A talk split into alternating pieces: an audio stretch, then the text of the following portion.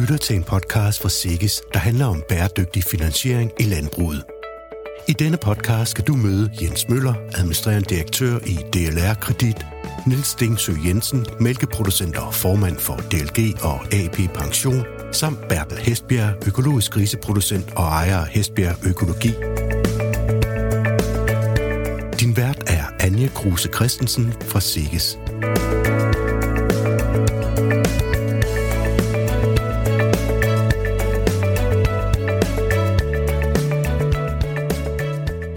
I dag skal vi jo snakke om bæredygtig finansiering i landbruget. Hvad mener vi, når vi siger bæredygtig finansiering? Hvordan skal landmændene, der sidder og lytter med nu, forholde sig til bæredygtig finansiering? Og ikke mindst, hvorfor skal de forholde sig til det? Men inden vi går i gang, så synes jeg lige, vi skal have, I skal have mulighed for at præsentere jer selv. Så Jens Christian, vil du ikke begynde? Det kan du tro. Jens Møller, administrerende direktør i D L R Kredit. Vi arbejder jo med landbrug i dagligdagen på alle finansieringsfronter, og derfor fylder den bæredygtige omstilling og bæredygtig finansiering også rigtig meget i vores dagligdag. Niels Stengsø Jensen, landmand, mælkeproducent nordvest for Viborg og formand for D L G og for A P Pension.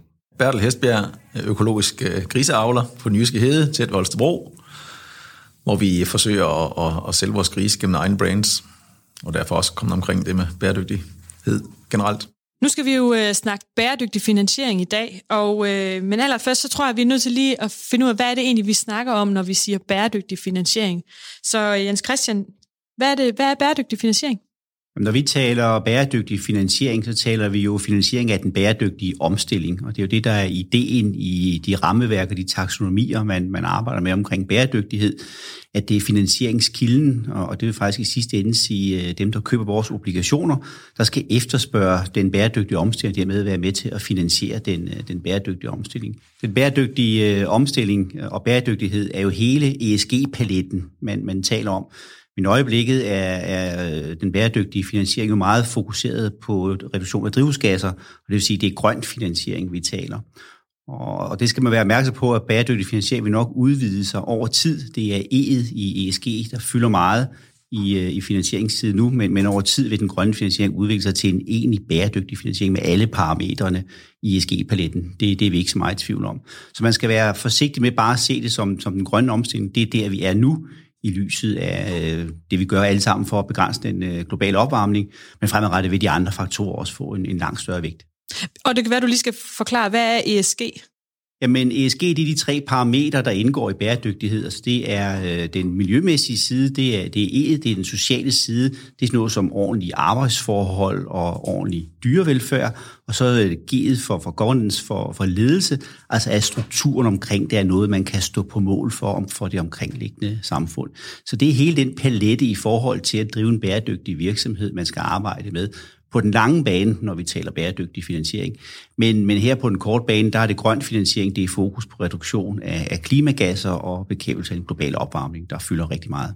Men betyder det så, at det rummer nye finansieringsmuligheder, eller, eller hvad betyder det for landmanden, det her med grøn finansiering? Jamen, jeg tror først og fremmest, at landmanden skal se den bæredygtige omstilling som forudsætning for, at han fortsat kan producere, og han skulle også gerne se det som mulighed for at få noget mere for sine produkter, altså rykke sig lidt højere op i, i værdiskabelsen. Kigger på finansieringssiden, så tror jeg, at man som landmand skal være opmærksom på, at der arbejdes også med en brun taksonomi. Så hvis ikke man sørger for at omstille sin produktion, så man kan opnå en bæredygtig finansiering, så er det faktisk ikke sikkert, at man kan få en attraktiv finansiering, når vi kigger lidt længere frem. Det er ikke sådan, at man i morgen, der, tør, der vil landbrugets finansieringskilder tørre ud. Men kigger man en, en tre til fem år frem, så er jeg ikke i tvivl om, at dem, som har en, en bedrift, der ikke er bæredygtig, de vil få vanskeligere ved at få, få det finansieret. Og vi vil også som långiver være nødt til at se på, hvad er levetiden af de aktiver, vi finansierer. Altså, hvad er afskrivningsperioden på, på et staldanlæg, som, som ikke er bæredygtigt? Og det er jo ikke noget, vi kan forvente vil have en, en restlevetid på, på femten til tyve år, som vi jo kan i regne med, at en for eksempel moderne kostal har i dag. Det vil formentlig være langt kortere afviklingsperiode, vi derfor skal have på, vores, på vores långivning. Så, så at gå den bæredygtige vej og sikre sig bæredygtig finansiering, det er det samme som at sikre sig adgangen til de ret attraktive finansieringsvilkår, vi har, for eksempel dansk realkredit. Og går man ikke den vej, jamen, så spiller man sig stille og roligt af, af banen som, som en, der har mulighed for at få en attraktiv finansiering. Så det er den måde, man skal, man skal se det på. Og så øh, rummer måske særligt øh, grønne lån og grønne finansiering mulighed for at få finansieret nogle initiativer, nogle aktiviteter, som ellers ikke umiddelbart vil kunne få finansieret nu. Så det, det jeg hører dig sige, det er, at man kan ikke komme udenom at skulle forholde sig til det her? Nej, men det er nok lidt ligesom, da der begynder at komme grå traktorer til landet i stedet for hestene. Altså dem, der valgte at satse på hestene, de kom ret hurtigt ud af erhvervet. Sådan er det. Det er ikke, det er ikke en valgmulighed, man har. Man har en valgmulighed for, hvordan man vil angribe det, og hvordan man vil optimere sin bedrift. Men at gå i den retning, den, den mulighed har man ikke. Så er man i gang med at afvikle sig selv som landmand, og også sin landbrugsbedrift. Det er jeg ikke så meget i tvivl om. Og du står og nikker, Niels. Jeg er helt enig med Jens Christian i, at det er en forudsætning for at, at, at drive det landbrug, vi har i dag. Og, så, og det er en forudsætning for, at det danske landbrug kan placere sig i højværdimarkedet. Det er simpelthen, at vi uh, tager fat på uh, de bæredygtighedskriterier, som uh, Jens Christian lige har karakteriseret. Med det, jeg arbejder med igennem A P Pension og, og D L G, og, og, og så også som landmand, der kan man sige, at det er jo en kæde af, af tiltag af reaktioner, der skal sættes i gang, og som er sat i gang. Og hele kæden skal i bevægelse, for at vi ser slutresultaterne. I D L G, der har vi startet med at sige, at vi vil egentlig gerne være med til at bibringe en værktøjskasse, sådan at landmanden ikke skal certificeres med et sæt i Arla, et andet sæt i D L G og et tredje sæt i Danish Crown, men vi kan skabe en fælles værktøjskasse. Og der har vi fået et samarbejde i gang med de tre store andens, fire store andelsselskaber, Danish Agro også med, Øh, hvor vi er i gang med at skabe en værktøjskasse, som man kan bruge fælles af. Det er et godt udgangspunkt. Hvad betyder det for den enkelte landmand, at I har lavet det samarbejde? Altså, det skulle jo gerne betyde, at du ikke skal have et sæt værdier, øh, når du er mælkeproducent i Arla, som jeg er, og et andet sæt, når jeg så skal øh, levere data ind til D L G, og et tredje sæt, når jeg leverer mine slagtedyr til Danish Crown. Så vi vil egentlig gerne hjælpe landmanden, og så sige, øh, vi er helt med på, at det her skal lykkes, men vi er også meget bevidste om, at vi er nødt til at, at tage et ansvar som, som industri øh, bagved, og så få et samarbejde i gang, sådan at det er enkelt for landmanden at tilgå. Fordi ellers så, så bliver det jo et, øh, et øh, hvad hedder, bureaukratisk helvede, øh, frem for at det egentlig bliver noget, som man kan se et formål med. Det er meget vigtigt pointe, øh, det Niels har omkring samarbejdet med hensyn til bæredygtighedscertificering af, af landmanden. For det er jo rigtigt, det bliver et øh, stort papirarbejde, hvis man skal certificeres med, med alle sine samarbejdspartnere. Og derfor håber vi også i, i D L R, at vi har mulighed for at indgå i det samarbejde, sådan at øh, når en landmand er certificeret i forhold til afsætning af sine produkter, og de øh, indkøb, han har af råvarer, også er certificeret, jamen, så kan vi jo også betragte det som en bæredygtig bedrift, og dermed også yde en bæredygtig finansiering til, til landmanden. Det vil gøre langt mere effektivt og langt mere smidigt, og det vil også gøre konkurrencesituationen omkring landbrugskunderne mere effektiv.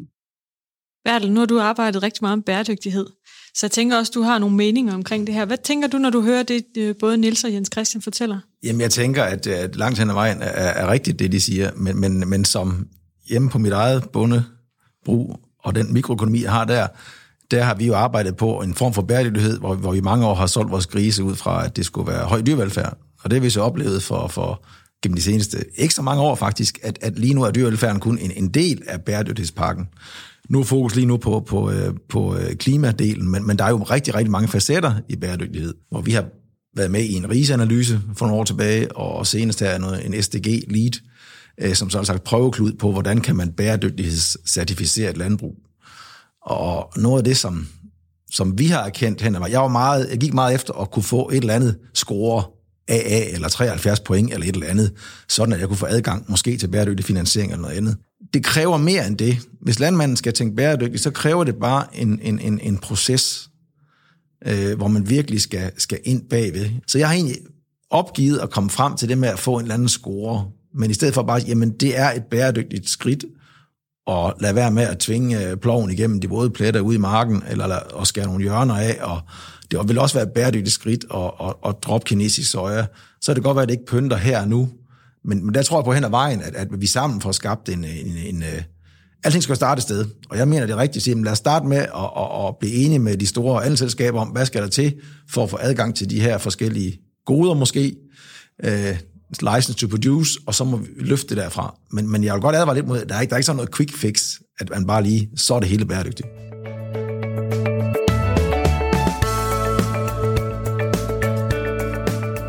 Nu snakker vi jo rigtig meget om det her, det er meget komplekst, og det du fortæller også, det er svært det der med at komme ind under huden på bæredygtighed. Vil du ikke prøve, Bertel, at fortælle, hvordan du kom i gang med det her, og hvordan du ligesom prøvede at komme ind under huden på det? som jeg nævnte, så, så har vi egentlig bygget vores produktion op omkring dyrevelfærd. Og, og vi vurderede fra starten af, at hvis vi kommunikerede de forhold, vores dyr rent faktisk levede under, så ville vi nok kunne møde nogen derude, der var villige til at betale lidt mere for at spise aftensmad. Vi skal købe vores produkter. Så sker der jo det, vi har en del besøg ude på vores gård, og pludselig begynder folk at snakke om, øh, om andre ting end dyrevelfærd. Og, og så er vi jo så heldige, at vi tilfældigt for ti år siden begyndte at plante træer på vores marker ved grise. Og, øh, og det var ikke øh, ud fra noget klimamæssigt, det var ud fra, at øh, grise godt kan lide at gå i skygge om sommeren. Og vi oplevede, at vi havde problemer med vores søer, når de skulle have unger på en, på en varm jul i dag med otteogtyve grads varme, så kunne de faktisk godt blive syge og få yverbetændelse. Og tænkte, ja, det må være rart for dem at gå i skygge. Og det har givet en hel masse plus på dyrevelfærden. Men så begynder folk pludselig, i stedet for at snakke om øh, at forholde sig til, hvordan grisen egentlig har det, at sige, jamen der må der bindes en masse kulstof i de der træer. Ikke? Og øh, så sådan lidt, lidt omvendt nærmest, sådan, om det er jo også rigtigt. Og så begynder jeg at tænke, hvad, hvad betyder det egentlig, at vi har plantet tres tusind popler på vores grisemarker? Og øh, Og, og så, så det er sådan, det er sådan kommet meget tilfældigt, fordi vi interesserer os egentlig også. Vi har egentlig længe haft et ønske om at efterlade et landbrug, hvor, der, hvor, der, hvor vi dels viser, at vi har faktisk en, en bæredygtig produktion, både økonomisk, øh, også socialt, at vores folk arbejder under fornuftige vilkår, men også miljømæssigt. At, at der er plads til, til nogle agerhøns og nogle skrubshusser, og... Øh, og, og lave noget samarbejde med noget åslyngning sammen med kommuner og sådan noget. Og det synes vi er interessant. Og så derfor er det jo nemt for mig at, at sige, jamen jeg er enig med, at, at det er jo en fremtidig license to produce, at vi skal det her. Og vi er rigtig mange landmænd derude, der, der er heldige i den situation, at det synes vi også selv er sjovt.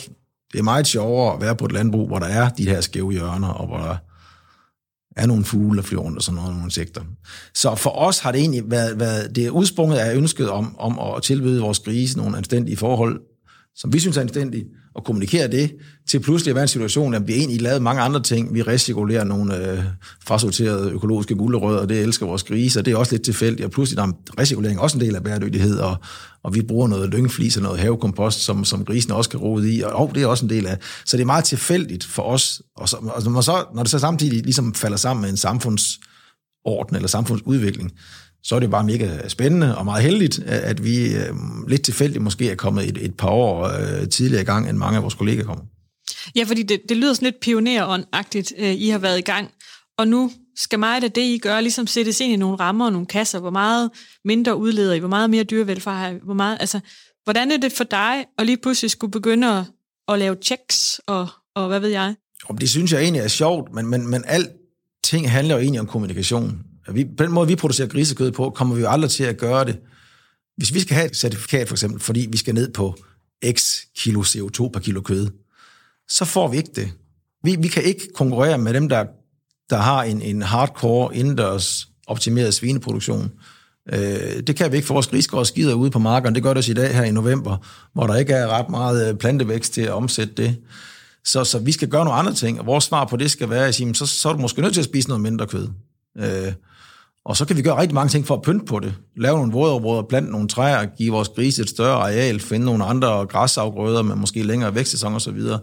Men, men, men det der med, at man skal have et tal for, hvor, hvor, hvor lidt C O to man bruger på at producere en liter mælk, eller, det kan vi ikke levere på. Så, så det er også et eksempel på, at det er meget divers, når man snakker bæredygtighed, for det er ikke sådan bare, jamen, det er det, vi måles på. For i klimadebatten, der taber vi. Hvis det handler om, hvor mange kilo kød, du kan lave for et ton C O to, medmindre du så ændrer din kost samtidig, og værdsætter, at der også er noget, nogle andre øh, aktiviteter på det landbrug. Jamen nu tænker jeg meget af det, som vi også har snakket om, det er, at der er ligesom nogle ting, der skal puttes i nogle kasser, så man kan se, om det er grønt. Øh, hvordan putter man sådan en som Bertel i en kasse, Jens Christian? Først og starte med at sige, vi har jo ikke de kasser endnu. Det er det, vi går og venter på. Det er meget spændende at høre det, du siger, Bertel, fordi det viser jo, at bæredygtighed består af mange elementer, og det kan godt være, at du ikke er så godt med på E'et, når du selv skal sige det, men på S'et og G'et er du jo rigtig godt med med dit fokus på, på dyrevelfærd. Men det er klart, at som du siger, du vil nok ikke kunne vinde på, på C O to-belastning, og det vil økologi næppe heller kunne, men der er jo ingen tvivl om, at uh, uanset det, så er økologi og uh, produktion, hvor man har fokus på, på S'et og G'et, også en central, et centralt element, når vi kigger på bæredygtighed fremadrettet. Hvordan putter det her i kasser? Det er et rigtig, rigtig godt spørgsmål. Så der forestår et, et vigtigt arbejde, men der er også fuldt tryk på det. Der arbejdes der ligger store ressourcer i det, ikke mindst i, i E U-systemet. Så jeg er ikke i tvivl om, at når vi ser to-tre år frem, så har vi også rammer og modeller for, hvordan vi kategoriserer på de andre elementer, når vi taler bæredygtighed. Det, der øh, sker i den her diskussion, det er jo, at, øh, og det synes jeg er positivt, det er, at den bliver mere faktabaseret. Og, og det, det er godt. Fordi øh, det betyder jo, at det, som du selv i tale sætter, der, der er nogle udfordringer omkring økologi, øh, med at, ja, der er nogle udledninger i vinterhalvåret. Og der er altså også nogle udfordringer på konventionel øh, landbrug omkring øh, dyrevelfærd, som bliver mere i tale sat i det her. Så, så der bliver for mig at se en mere nuanceret fokus på landbrug, og det tror jeg, vi skal være glade for, fordi der står vi alt andet lige godt i Danmark i forhold til så mange andre steder. Både når det gælder økologi, og når det gælder konventionel produktion. Så det, det tror jeg faktisk, der er et godt udgangspunkt, og så er det også et godt udgangspunkt for at sælge vores varer, fordi jo mere forbrugerne nuancerer, ved hvordan vi producerer, så kan de være for eller imod, men jo mere de ved om det, jo bedre en debat får vi. Og det synes jeg egentlig også, det er det, vi har oplevet, at debatten er blevet langt mere nuanceret, øh, end den var tidligere. Hvis vi skal vinde den her, så skal vi jo gribe den, og så, sige, og så i talsæt lige præcis det, du gør. Det er det allerklogeste, det er i talsæt, hvor er udfordringen hen? Hvad skal vi gøre ved det? I stedet for at stikke hovedet i busken og sige, at det lægger de nok ikke mærke til, og så kommer vi videre. Det er den bedste måde at komme ud og løse problemet på, det er at få en nuanceret debat omkring det. Jamen, det er jeg helt enig i. Men, men når tingene skal være nuanceret, så er det også pludselig, man oplever, at man ikke lige kan gå hen og score sådan og sådan.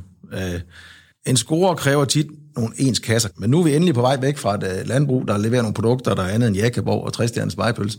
Og så skal vi passe på, at vi ikke, vi ikke tvinger landmændene tilbage til at producere de her standardvarer, der skal sælges på et verdensmarked kun på prisen og et bæredygtighedscertifikat.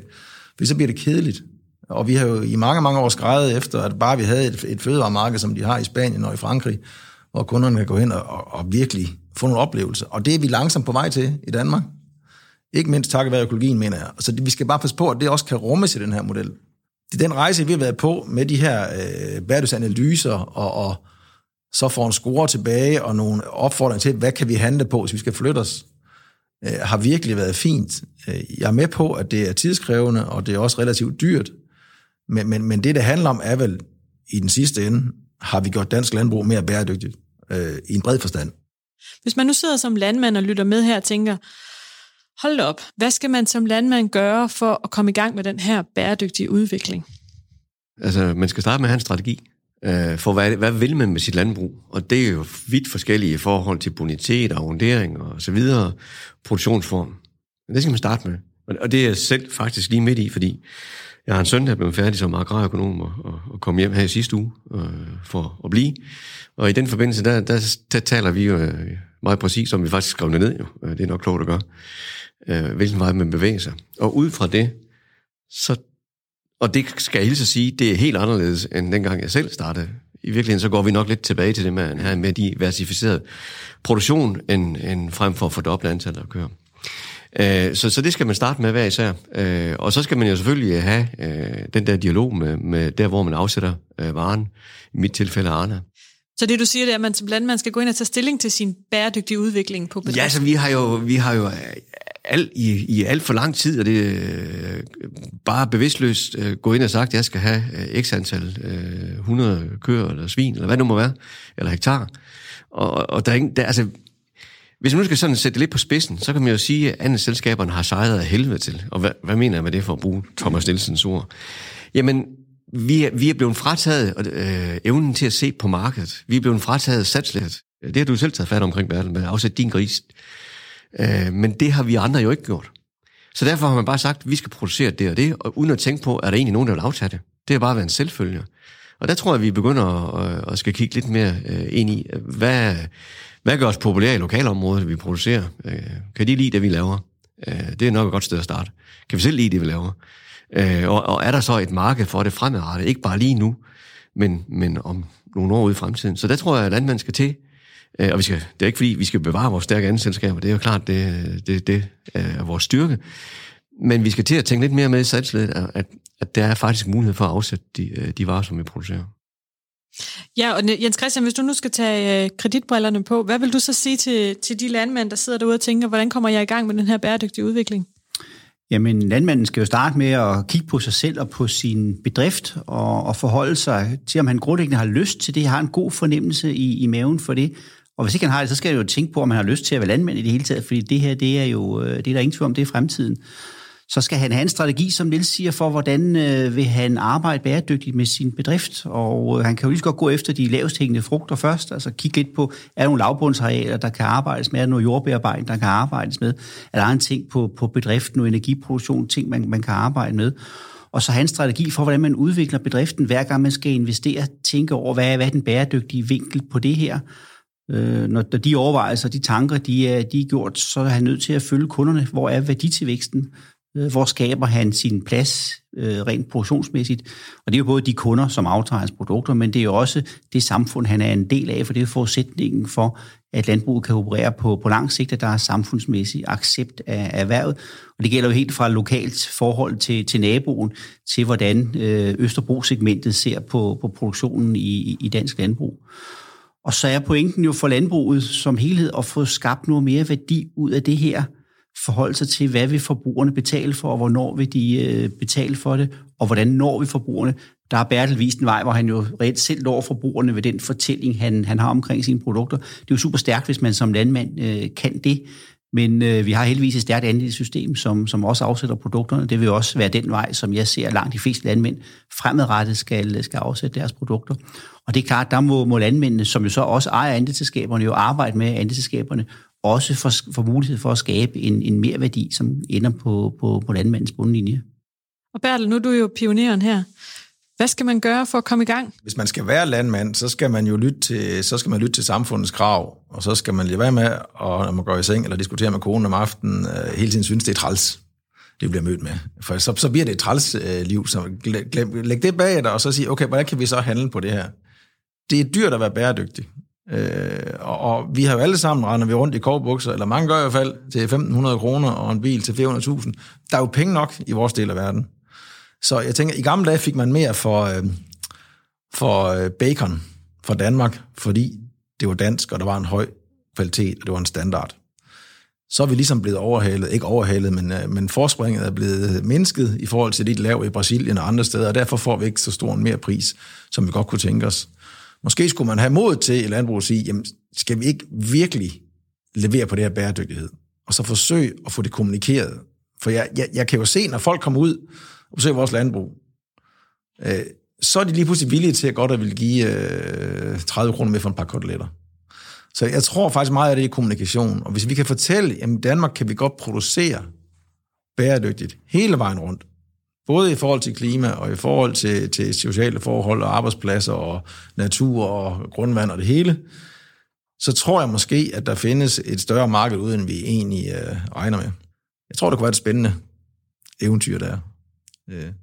Og så alligevel, så ved jeg godt, så vil vi klandre for at sige, ja, jamen, at det kan jo ikke redde verden, at vi producerer poppelgris alle sammen. Nej, det kan det overhovedet ikke. Så, så det, vi skal løfte den store... Andelsselskaberne har en kæmpe stor rolle i det her. Og det er ikke nemt, og jeg er glad for, at jeg ikke er direktør for et andet selskab, men, men jeg synes bare, når man sådan... Jeg tror, der er mere i det, end, end vi lige øh, tør.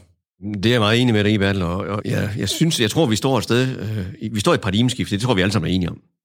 Og så, om det, om det så glas er halvfuldt, eller det er halvtomt, der er jeg ret sikker på, at det er halvfuldt, hvis vi udnytter det rigtigt, og vi griber øh, muligheden. Lad det være det sidste ord. Jeg synes, vi kom rigtig godt rundt om øh, emnet. Jeg vil gerne sige tusind tak, fordi I har lyst til at være med alle tre. Jeg håber, at det har givet noget inspiration til de landmænd, der sidder og lytter med, hvordan de kan arbejde med bæredygtighed, og ikke mindst, hvordan de kan finde finansiering til det.